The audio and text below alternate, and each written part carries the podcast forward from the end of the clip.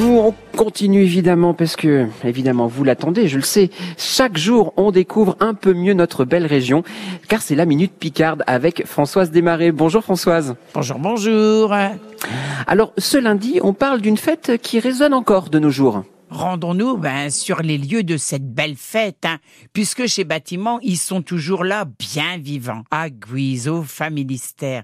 Eh ben, c'était en 1867, un 5 juin, eh ben, qu'il y a eu la naissance de la fête du travail, donc à Familistère de Guise. Un nom marqué dans la pierre et dans la mémoire des bâtiments.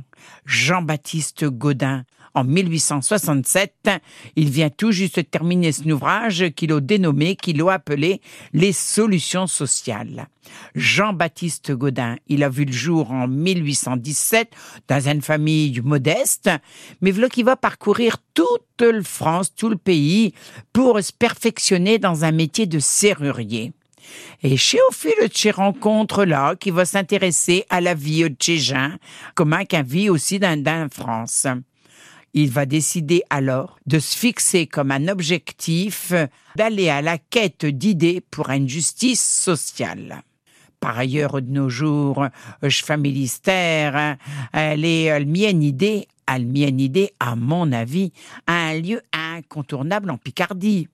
Prenez donc la tâche d'un des nombreux guides pour ne pas passer à côté d'une explication, pour comprendre l'ingéniosité de ce patron humaniste dans bien des domaines, et surtout pour chez femmes, hein, le respect, le droit de vote des femmes, les conditions de vie familiale, la lessive et tout ça, l'épicerie sociale, le droit à l'éducation pour les enfants, avec une école de filles, une école de garçons, et puis au mi-temps de chez deux écoles, un biothéâtre pour déjà favoriser l'ouverture culturelle.